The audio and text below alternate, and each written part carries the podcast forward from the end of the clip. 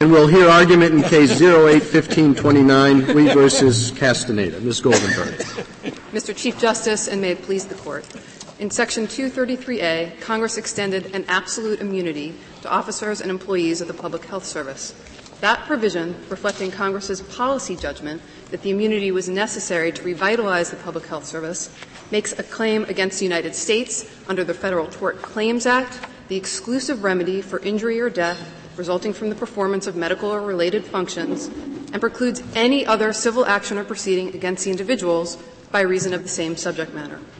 Without grappling with the language of Section 233A, respondents have tried in a number of different ways to imply a limitation into the text for constitutional claims, but none of those arguments creates any ambiguity in the statute for three reasons.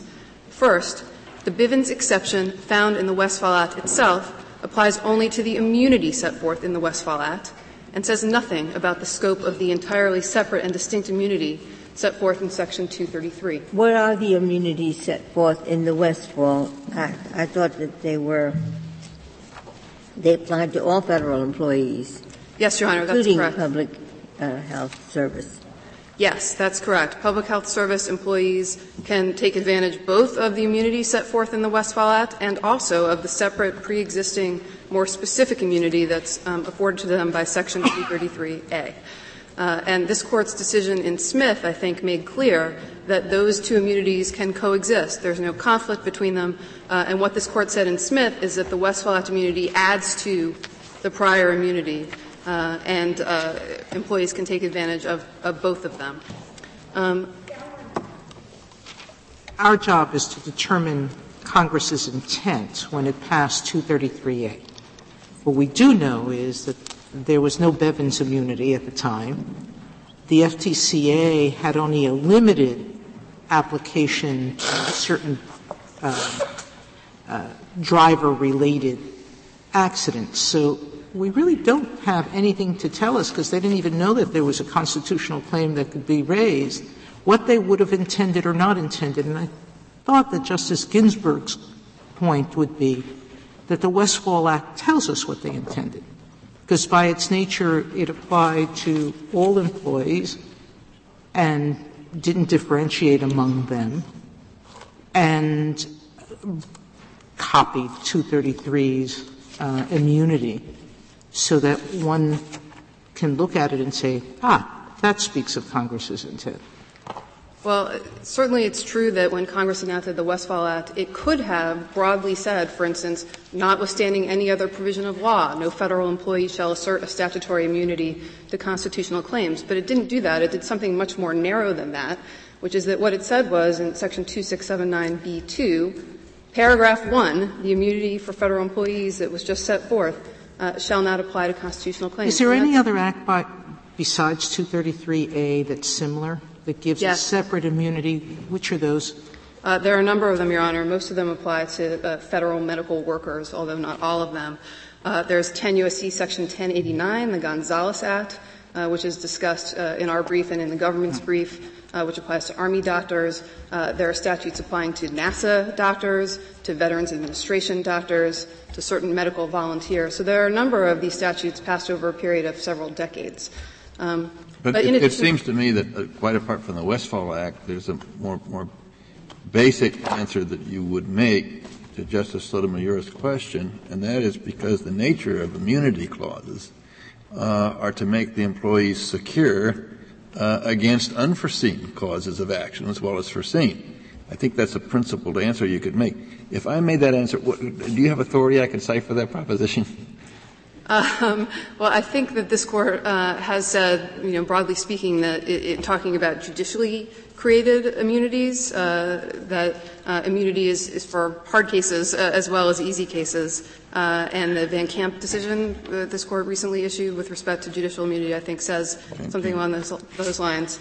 Uh, but I think it's true, certainly, that um, it's true that Congress, when it passed Section 233, didn't know for sure that there was going to be a Bivens cause of action that was going to be allowed, but it spoke very broadly. It said any other civil action or proceeding. And when it did that, it surely meant civil actions or proceedings that were created by the courts at some later point in time, as well as those that existed at the time. And, and uh, if we limited it, then Congress would have to reenact a statute every time there was some new cause of action. Exactly, Your Honor. And I think the uh, problem with the interpretation that makes the, the uh, interpretation of the statute depend on the timing of the Bivens decision is pointed up by two different statutory provisions and the odd results that you would have. One is that the Gonzales Act, which I referred to earlier, 10 U.S.C. Section 1089, was enacted in 1976 it has immunity conferring language that's extremely similar to the immunity conferring language of Section 233A. In fact, we know that when Congress enacted the Gonzales Act, it looked at and thought about Section 233A. And yet, if it mattered whether Bivens had yet been decided, the Gonzales Act would bar Bivens claims, but 233A wouldn't, even though you can't make that kind of distinction based on their text. Of course, I don't look to see what Congress intended. I look to see what the statute says. I don't know that we we, we, we psychoanalyze the text of a statute on the basis of what the Congress at that time knew. The text says what it says. Yes, Your Honor, I agree. And the text here is very broad and very clear that it's any other civil action or proceeding that, that results from the same subject matter. And I think one thing that's important is that subject matter here uh, clearly means the same set of facts or the same set of circumstances, so that it, it's not the case that you only get immunity where your cause of action is somehow similar to the cause of action that you have under the FTCA. If you, uh, you get immunity uh, if you have any claim against the individuals that comes out of the, the same set of facts, even if it were true that there was some requirement of an FTCA remedy, which we don't believe there is. And what's absolutely clear here as well is that respondents do have an FTCA remedy against the United States. They brought an FTCA claim against the United States. The United States has admitted liability on that claim. Uh, that's found at page 328 of the Joint Appendix. And so the question now is, uh, what damages will the respondents recover from the United States? Uh, and, and uh, in that setting, most certainly, the claim against individuals is barred by Section 233A. And that's a, there's a ceiling. Uh, because the Tort Claims Act refers to the law of the place where the act or omission occurred. In This case is California. Well, Your Honor, uh, California law is what's been discussed in the briefs. I understand that it's possible that respondents might argue that some of the acts or omissions here took place in the District of Columbia, because that's the place where some of the decisions were made about the treatment authorization request. But California law is what's been asserted so far in the case. That's true. Which would put a lid on the damages, since this is a death case of 250,000. Uh, not exactly, Your Honor. There's no limit whatsoever on the economic damages. Uh, in a case arising out of professional negligence, there is, under California law, a $250,000 cap on non-economic damages.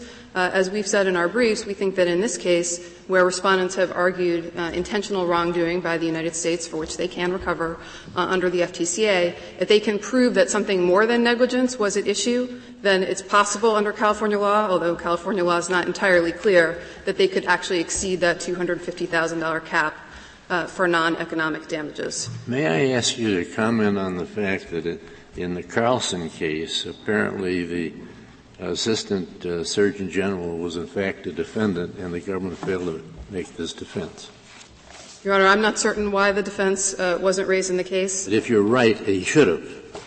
Well, not necessarily, because there may be factual issues that, uh, that we're not now aware of. In other words, it may be that the government concluded that despite what was alleged in the complaint, that when that particular individual took the acts complained of, he wasn't somehow wearing his PHS hat, uh, he was operating in some other capacity. Uh, so, but that's obviously just speculation.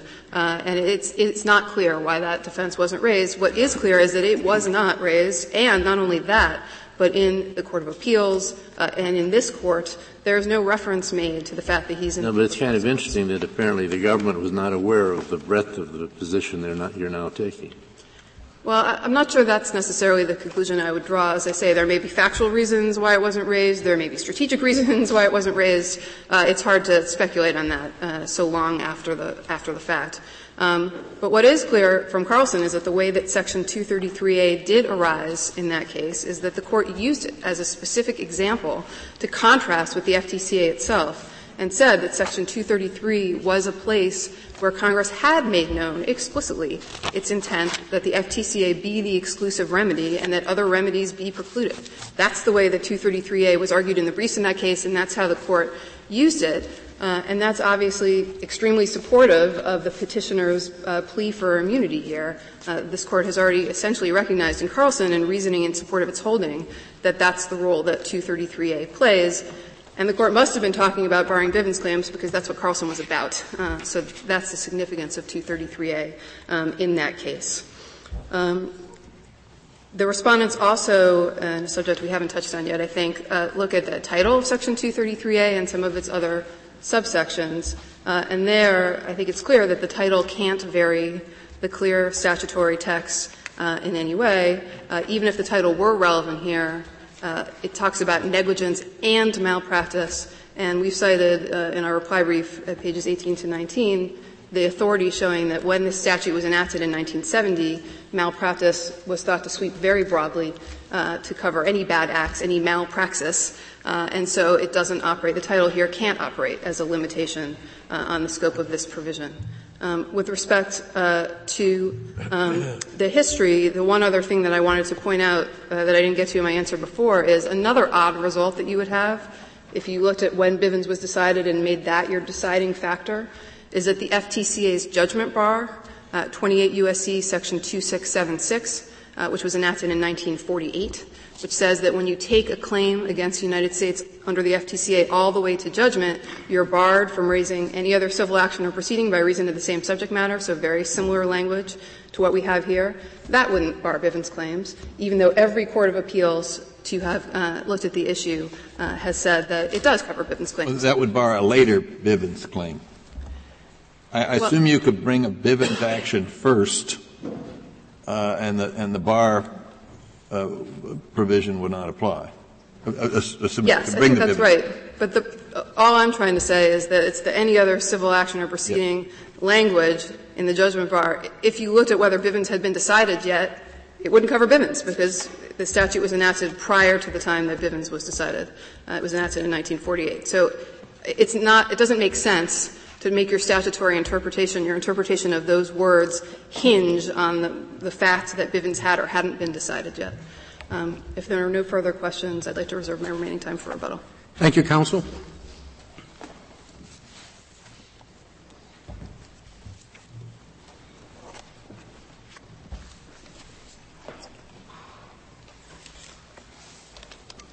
Mr. Shaw? Mr. Chief Justice, and may it please the Court. By its plain terms, Section 233A precludes any civil action against officers and employees of the Public Health Service arising out of performance of their medical duties. Instead, it makes an action against the United States under the Federal Tort Claims Act the exclusive remedy for injury arising out of PHS provided care. Unlike the Westfall Act, Section 233 contains no carve out for constitutional claims, nor is there any textual basis on which to imply one.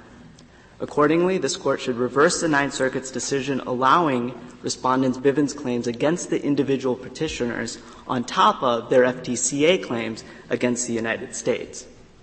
Now, even assuming Congress did not specifically have Bivens claims in mind at the time that they enacted this statute, that's no reason to limit the plain terms of Section 233A.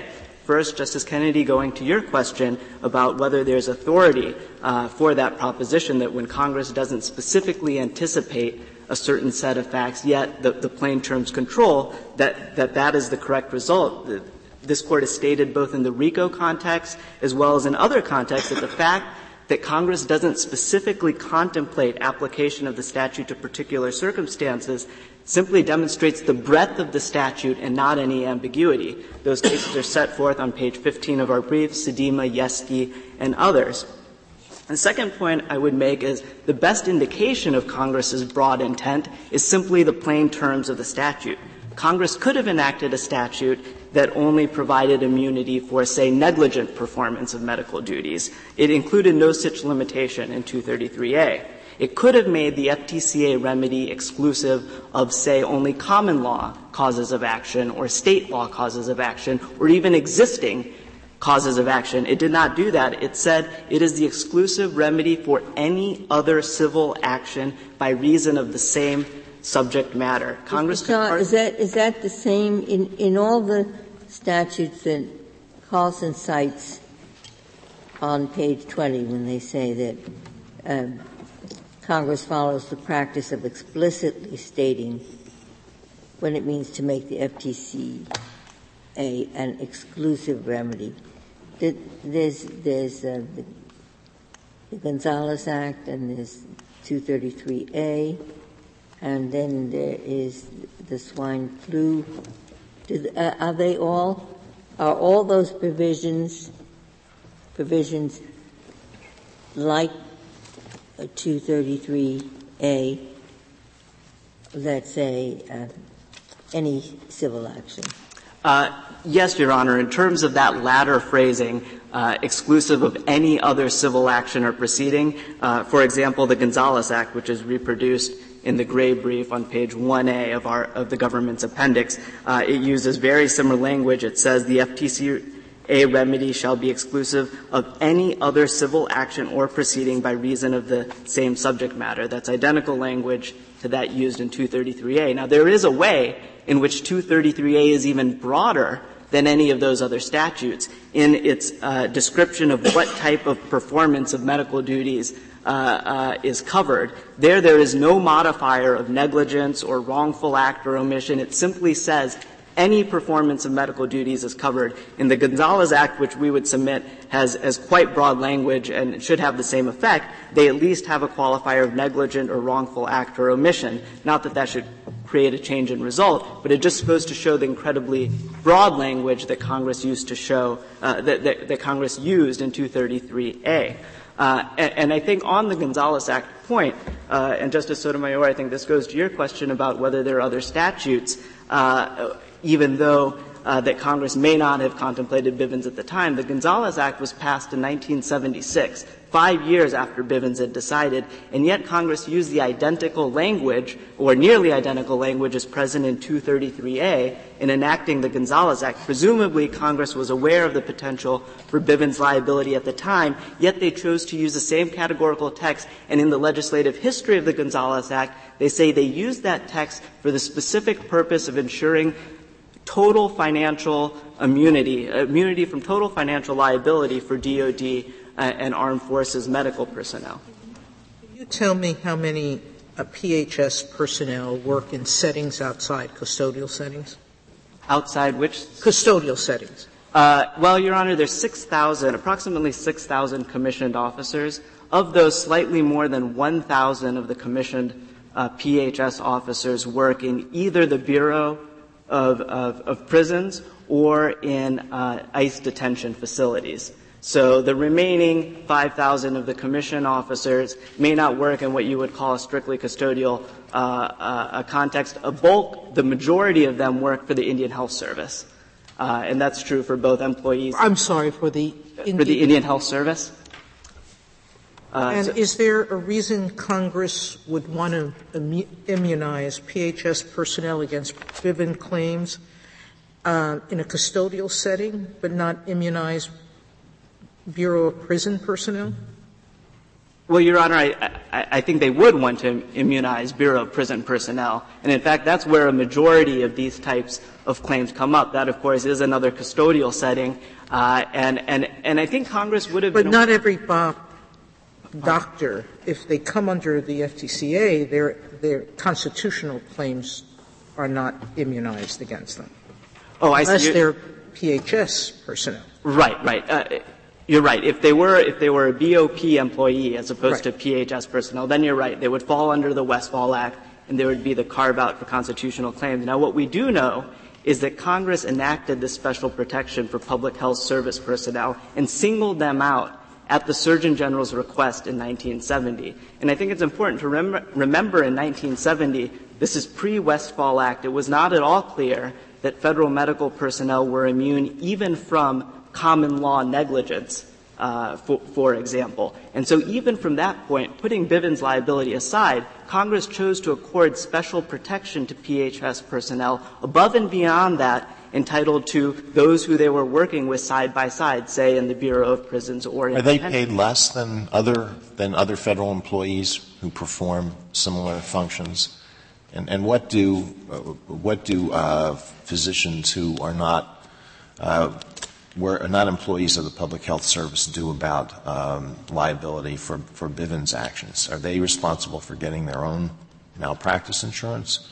Uh, well, well, Your Honor, in terms of the in terms of the ordinary claims, the common law claims, of course, that would be covered by the Westfall Act. In terms of Bivens, uh, in terms of insurance against Bivens claims in particular, uh, my understanding, and, and this is anecdotal, is that most most of the medical personnel in the Bureau of Prisons do not have any other protection beyond that that's provided by the Westfall Act. That is, they don't have separate policies. Uh, there is uh, at least according to the citation in respondent's brief, about a website that shows that you can get Bivens insurance. It's not clear to me whether that's available to federal, federal medical personnel, at least in the amounts of insurance that might be necessary to adequately protect them. Of course, we're, we're you know, we're talking here as though Congress is a, a perpetual, unchanging institution. Why would it have done this for uh, uh, public health service employees and not have done this for? It wasn't the same Congress that passed those two acts. The one may have been a stingier Congress than the other. Or there, there may have been more lobbying uh, by one or the other groups in one case. And I, I don't see any reason why we have to uh, uh, philosophically reconcile the, uh, uh, the, the, the, granting of, of, of, greater immunity to uh, public health service employees. Justice Scalia, I completely agree. I think it's correct that the important fact is the fact that Congress accorded them special protection. Again, this was uh, this was at the request, the specific request of the Surgeon General, and they did this to help revitalize the public health service. Now, I, I don't think that it's that the public health service it's anomalous that they get this protection. I think they're in many ways similarly situated to. Uh, uh, medical personnel who serve for DoD and the armed forces. Uh, like DoD medical personnel, PHS officers can be assigned to very difficult uh, situations and settings, sometimes in armed conflict, other custodial settings, and they can be ordered to perform certain medical conditions. In the Gonzales Act legislative history, Congress says that that was a reason, an additional reason as to why they wanted to accord immunity. Uh, and I think PHS personnel are similarly situated if this court were looking for a reason. The fact is they were accorded the same immunity, and that's the dispositive. Yeah, just as a matter of curiosity, do, do all of these immunity provisions come out of the same committee?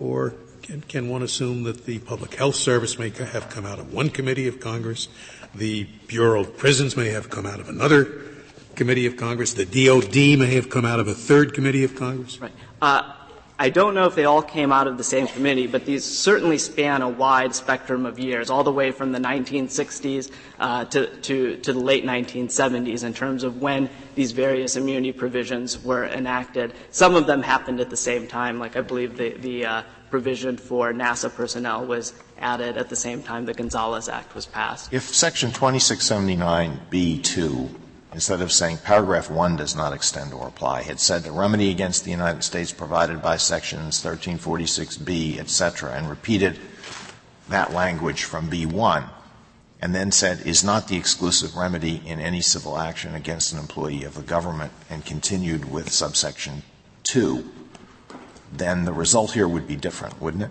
Um, Your Honor, it may be a closer case, but I don't think that the result would be different, and here's why. If you look at the text of 233A, and this is on the very last page of, of the government's brief, it does refer to the FTCA uh, in terms of the remedy uh, that, a, uh, that a plaintiff should seek, but it's not, it does not look to the FTCA to make that remedy exclusive. Instead, it provides independent language, independent of the FTCA, to make the remedy exclusive.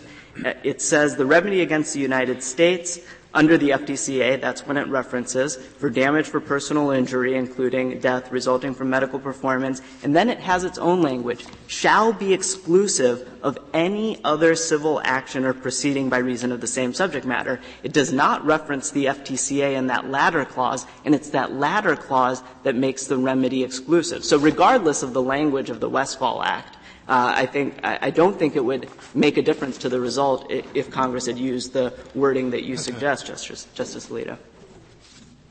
Uh, the one, the one final point I'd like to make is I think it bears emphasizing that this is not a case where there's no other relief than a Bivens remedy available.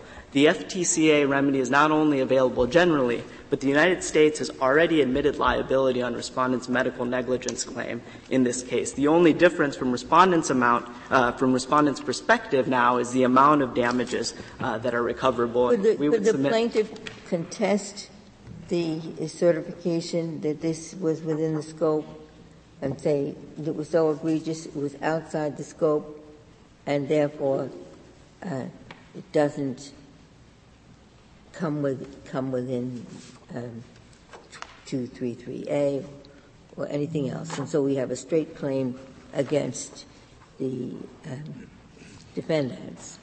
Uh, to my knowledge, plaintiffs have not made that argument uh, uh, in this case. Uh, that, that they were not acting. But then they would lose their argument against the government. I mean, they would lose their claim against the government if they were taking that position. They would lose their FTCA claim against the government, then, Your Honor. There are no further questions? Thank you. Thank you, Mr. Shaw. Mr. Doyle?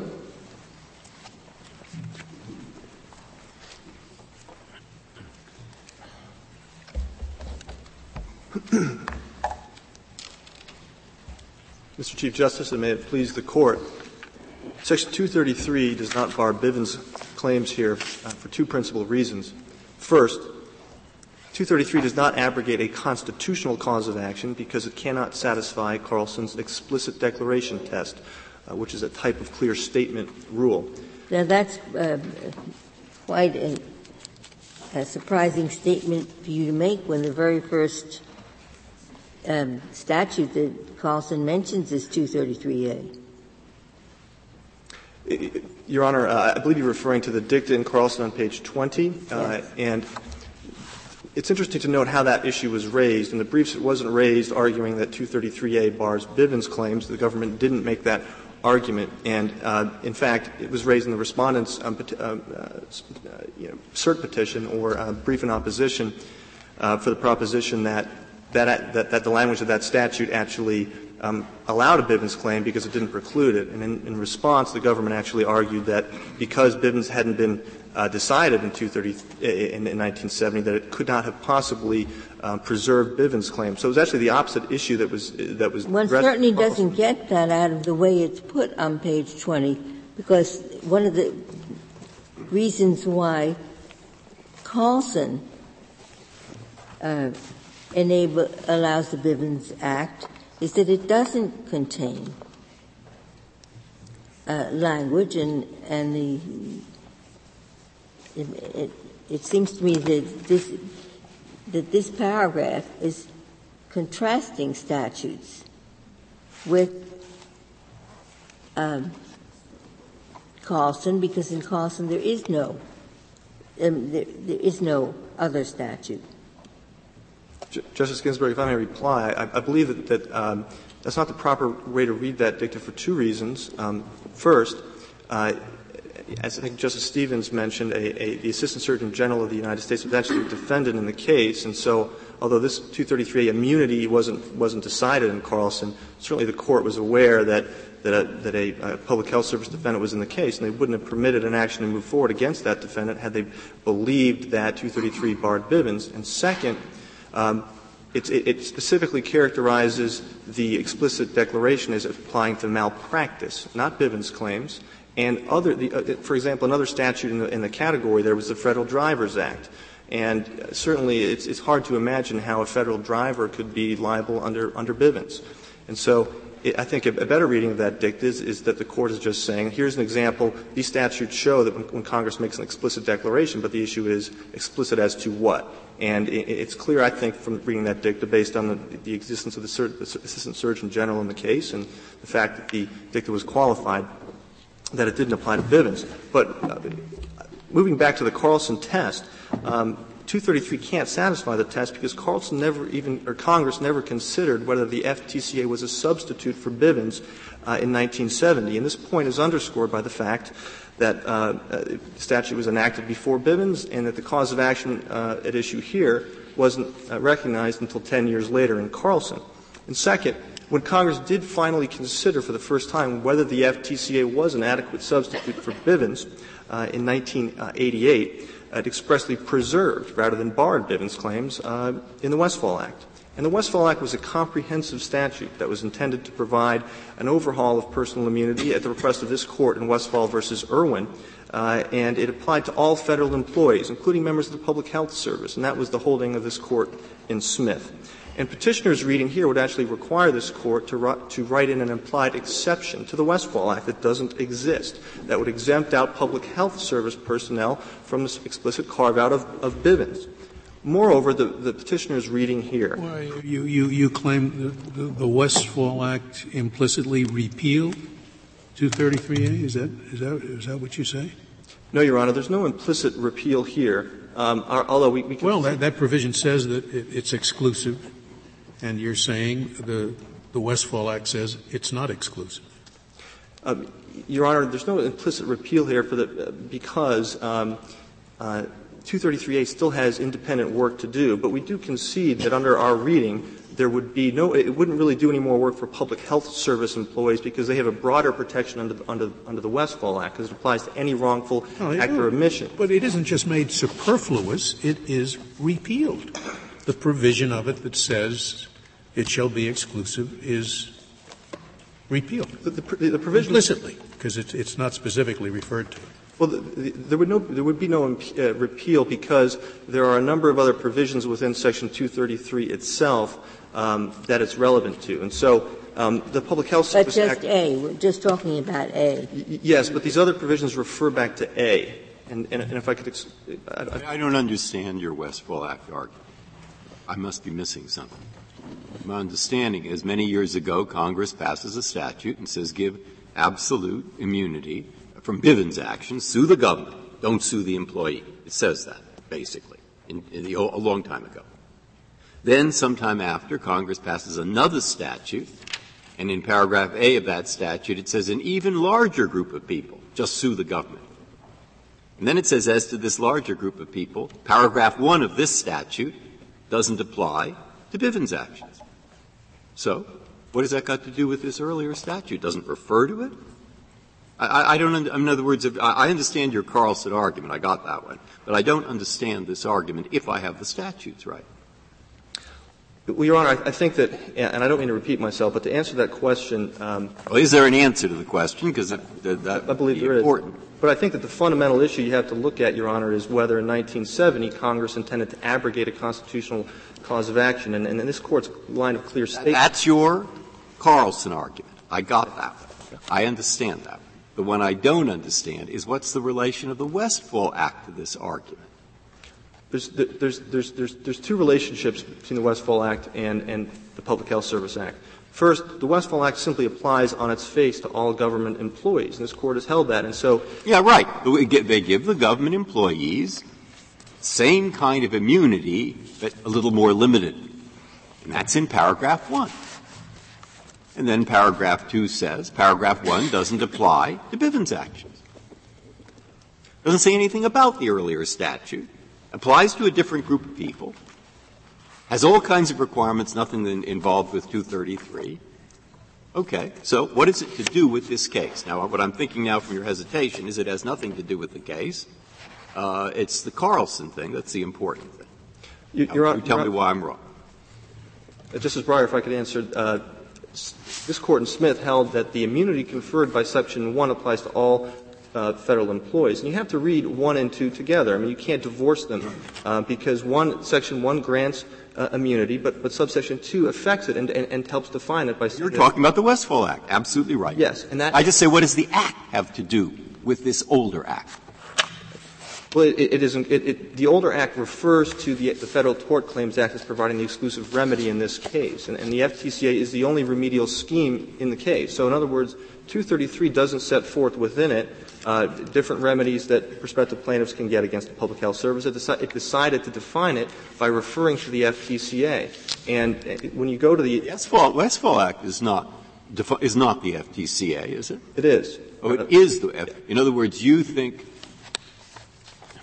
I thought the FTCA Act is an act that gives you uh, action against the government. The, Westfall Act uh, uh, is just simply an amendment to the FTCA. Ah, so it says this act uh, is the exclusive remedy, the FTCA. It's an exclusive remedy for all employees.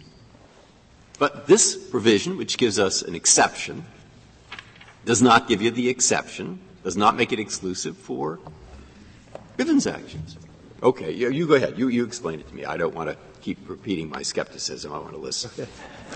Well, the first, the first clause of, of Section 233A states that, that the remedy against the United States provided by 1346B is, is remedy available. And so you go to 1346B, and Congress defined in 1346B, um, I, think, I believe it's on page 5A of, the, of, the, of our appendix, and says that, that the remedy is subject to the entire provisions of the FTCA. So you have to look to the entire provisions of the FTCA to determine what the remedy is because. What, what says entire subject? Um, 233A, where does that say anything other than, I mean, it reads like it's, it's a, a immunity from any civil action. That's, those are the words I think that, that you have to overcome. It says, plaintiff has a substitute remedy against the United States under the Federal Tort Claims Act, and the employee is immune from any civil action. And then you say, but any civil action doesn't include Bivens actions. And you must be saying that the later act shrinks the former act. The, the later act amended the, the, the, the, former act. That's, that's correct, Your Honor. It amended 233A it, it without mentioning effect, in, in, effect. Um, because it's incorporated by reference through, through, the Act. So, so 1346B, the first, says, first sentence says, subject to the provisions of Chapter 171, which is the entire FTCA. And within that chapter, there's a provision entitled exclusiveness of remedy. And that, and that really addresses the precise issue before the court, whether the FTCA is the exclusive remedy here for a Bivens action. And it specifically says in that section uh, that Bivens actions are excluded. And so if you want to find out what remedy is available to, a prospective plaintiff, you, have to look at how Congress defined the remedy. And it specifically defined it by limiting it uh, under its exclus- exclusiveness clause uh, to, uh, uh, to common law torts, not, not Bivens claims. But I think one of the key principles here that we have to acknowledge is that you defer to, the court defers to Congress uh, in policy considerations like this because presumably Congress is in a better position than the court to, to weigh uh, policy decisions like providing immunity uh, uh, to, to, certain government employees. But the, the, the deference there is only uh, appropriate where Congress has actually faced the issue and balanced the policy considerations, and, and it could not have done so in 1970 because Bivens hadn't been decided. Estelle versus Gamble hadn't been decided until 76, which, just, which established the deliberate indifference standard, and, and then Carlson wasn't decided until 1980. And when Congress, for the first time, actually looked at the issue. Would you say any any other civil action that that uh, did not exist prior to the enactment of 233A would not be covered by its exclusion because Congress couldn't have known that this civil action existed, so that it only it only covered those causes of action that existed at the time the statute was passed? Only, only as to constitutional causes of action, Justice Scalia. Why? Why? I mean, if, if your theory is uh, it doesn't preclude anything they didn't know about, if they didn't know about something, whether it's constitutional or not, what, uh, what reason is there to say it's precluded? Well, I think that the issue here is, is that when, it, when, when Congress is going to, was going to abrogate a constitutional right, a recognized constitutional remedy, it has to do so in a clear way. And, and, and for example, Webster versus Doe, or in fact, the, the Blatchfield, Blatchford case has very similar language. Says all civil actions, and that's in, in, the context of whether Indians can bring an action against uh, the state under the 11th Amendment. In that case, the court held that you know all civil actions did not include the right to bring an action against the, the 11th Amendment or a state under the 11th Amendment because you're, you're, dealing with a constitutional issue. And in this case, I think that goes to Justice Kennedy's point. We're not saying that, you know, uh, any, any cause of action that perhaps was created after 1970 wouldn't be barred, but when you're talking about a constitutional cause of action, there is a difference. And you, you, Congress has to at least consider the issue, balance the policy considerations, and make an informed decision in order for this court to abrogate a constitutional right. And Carlson's your best authority for that, even though I don't think Carlson's directly on point. Carlson is still your best authority. Well, Carlson sets forth the clear statement rule here, the explicit declaration test, and then in a different context. But that, but Carlson's still your best authority for that proposition. I think Webster versus Doe is, is another example of a, of a case where uh, this court um, would not uh, abrogate a constitutional right um, based on fairly clear language that said the director of the, of the CIA had discretion to, to terminate anybody, uh, and in, in, that case. Um, uh, he, he, terminated a, a, a, CIA employee because he was homosexual, and he brought a variety of different constitutional causes of action, and you know, and then the court held that to abrogate a constitutional cause of action, it has to be, there has to be a clear statement. And so we don't believe there's been that clear statement. I, I think your clear statement argument would apply even if Carlson had been decided before the statute was enacted. Well, that's, that's true. Oh, okay. And so it's not. I, I, I would have thought it wouldn't apply as strongly because they would have been saying any action at a time when they knew that an, that particular action existed. It wouldn't, it wouldn't apply as, as strongly, but so I don't, I don't think that the sequence of enactment is dispositive, I think is the point. Oh, so you say, your response to Justice Stevens follows because you say they, unless they say a Bivens action is excluded, it's not. Or constitutional, but it has to be clear that Congress addressed the issue and considered uh, abrogating a constitutional claim. I mean, I think that's what the cases uh, are clear about. Um, and so, so the Gonzales Act is after Bivens. It is. But you say that it's the same thing, even though Bivens was before Congress, you, and even though the Gonzales Act doesn't have a, an exception for Bivens claims, you read one into the Gonzales Act. No, I, I, would say that the Gonzales Act also wouldn't bar Bivens claims because it's not just a sequence of enactment. But I mean, if, if it was if it was shown in some way that Congress considered the constitutional issue, and, and, and the legislative history of the Gonzales Act shows that it, it did not at that time, um, uh, if there was some indication in, in, the language of the statute um, or, or, anywhere that, that, that, a constitutional legislative history will do. So, so we, we don't require this clear statement, right?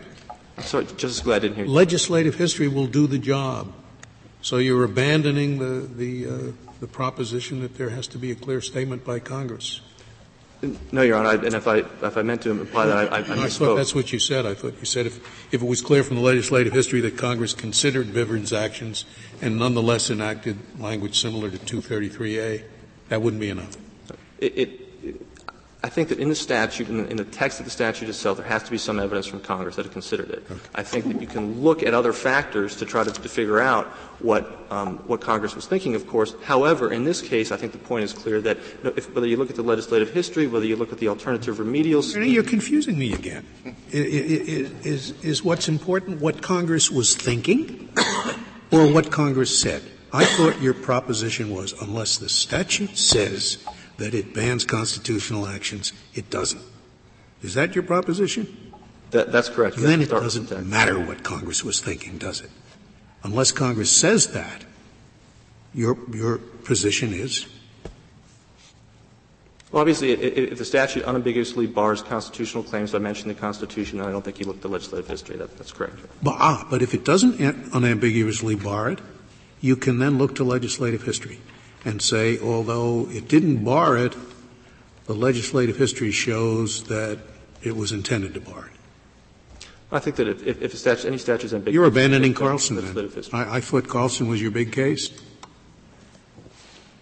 Well, I, I believe it is, Your Honor, and, and, and the well, Carlson just test. abandon its proposition that there has to be a, a, statement in the statute.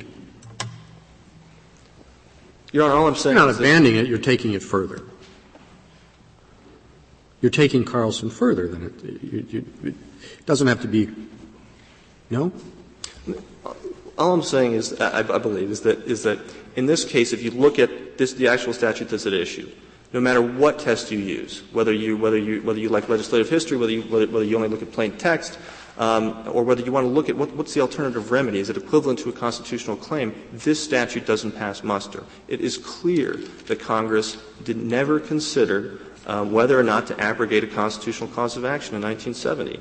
Um, His point is it doesn't matter whether they did or didn't consider it. The question is the statute was cited by Justice Brennan as an example of a statute where Congress did explicitly say whatever it thought that uh, uh, this uh, particular remedy was a remedy exclusive, an exclusive remedy, and that satisfied the second requirement of Carlson. That was Justice Ginsburg's first question. And, and uh, there, that, that's, I think, the problem for you in this case. Your Honor, again, I don't want to repeat my, my answer to that question, but just to emphasize that, that the court in Carlson uh, did not specifically say that Bivens claims were barred by reference to 233. It mentioned malpractice, and, and there was a distinct difference between malpractice and, and, deliberate indifference in 1980, because Estelle had been decided four years uh, earlier. Uh, and so, one of the other anomalies here is that um, looking at, the practical effect, uh, going to your, your, implied repeal question, Justice Scalia, um, the only work that the 233A would, would have left to do under the petitioner's reading is, is to bar Bivens claims. Uh, and when Congress enacted the statute in 1970, Bivens didn't even exist. Um, and so the protection that the, the, the, position that we are advocating protects doctors because the Westfall Act extends much broader immunity to, to common law torts to any wrongful act or omission, not just uh, actions uh, performing uh, medical functions. Uh, and so uh, you know, it, this is completely consistent with Congress's intent in 1970 when constitutional claims didn't even exist. And so when, when, when Congress looked at the issue, examined it, and decided whether, whether there's a difference between Bivens and the common law and whether the FTCA was adequate to substitute for Bivens, it made the decision to expressly preserve Bivens actions in this case. And even if, Your Honors, you believe that 233 bars Bivens claims here, you have to reconcile it with the Westfall Act, because the Westfall Act expressly preserves Bivens claims. And it is a comprehensive statute, it is later passed statute, and it is specific to the issue before the court, which is um, can, can a Bivens claim be brought against a public health service doctor? Westfall Act could be read to say, we're now covering all these people who did not have, who were not sheltered by immunity before. But this amendment saves out Bivens claims. One could read that as self-contained and not touching other statutes that existed independently before.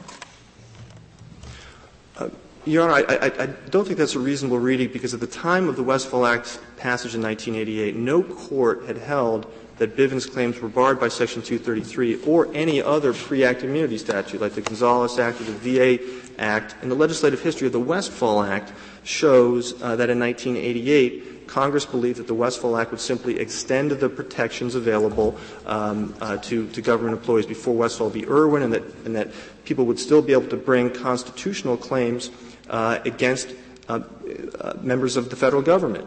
Uh, and so it, Congress had no reason in 1988 to go back and amend the the earlier passed 233 because there was no indication through judicial construction of the legislative history that 233 ever barred Bivens claims in the first place. Uh, and so, you know, a, a, adopting the, the, petitioner's position in this case would um, would subvert con- congressional intent because it would say that, you know, when Congress finally uh, weighed all of the considerations in the case, um, decided whether Bivens and the FTCA were adequate, it decided to, it decided to preserve Bivens claims rather than bar them. Uh, and, and, and so accepting the petitioner's position would just subvert that intent um, based on an act that was passed prior to Bivens existing, prior to a constitutional cause of action being accepted uh, uh, for this type of action, and, and, it, and, it, would just be completely inconsistent with what Congress has, has done to protect federal employees. May I just be sure I understand your argument? Is the Westfall Act, uh, uh, would it have covered every immunity that the Public Health Act previously provided? So is it correct that the, the prior statute is now totally unnecessary and does nothing except preserve the Bivens, uh, preserve the uh, immunity for Bivens actions. No, Your Honor. I don't think I got to finish that answer before, but um, if you look at, at, at, the appendix to our, our brief, and, from page 28 to, to 62, there's two pages in there, page 29 and page 55, that show that Section A still has meaning because um, there's a, a, host of non-federal employees, people that, that, that, are government contractors that provide um, uh, services to free health clinics and the like, that can be deemed employees of the public health service and then take advantage of their immunity, but otherwise they wouldn't be able to take advantage of the immunity under the FTCA because they aren't federal employees.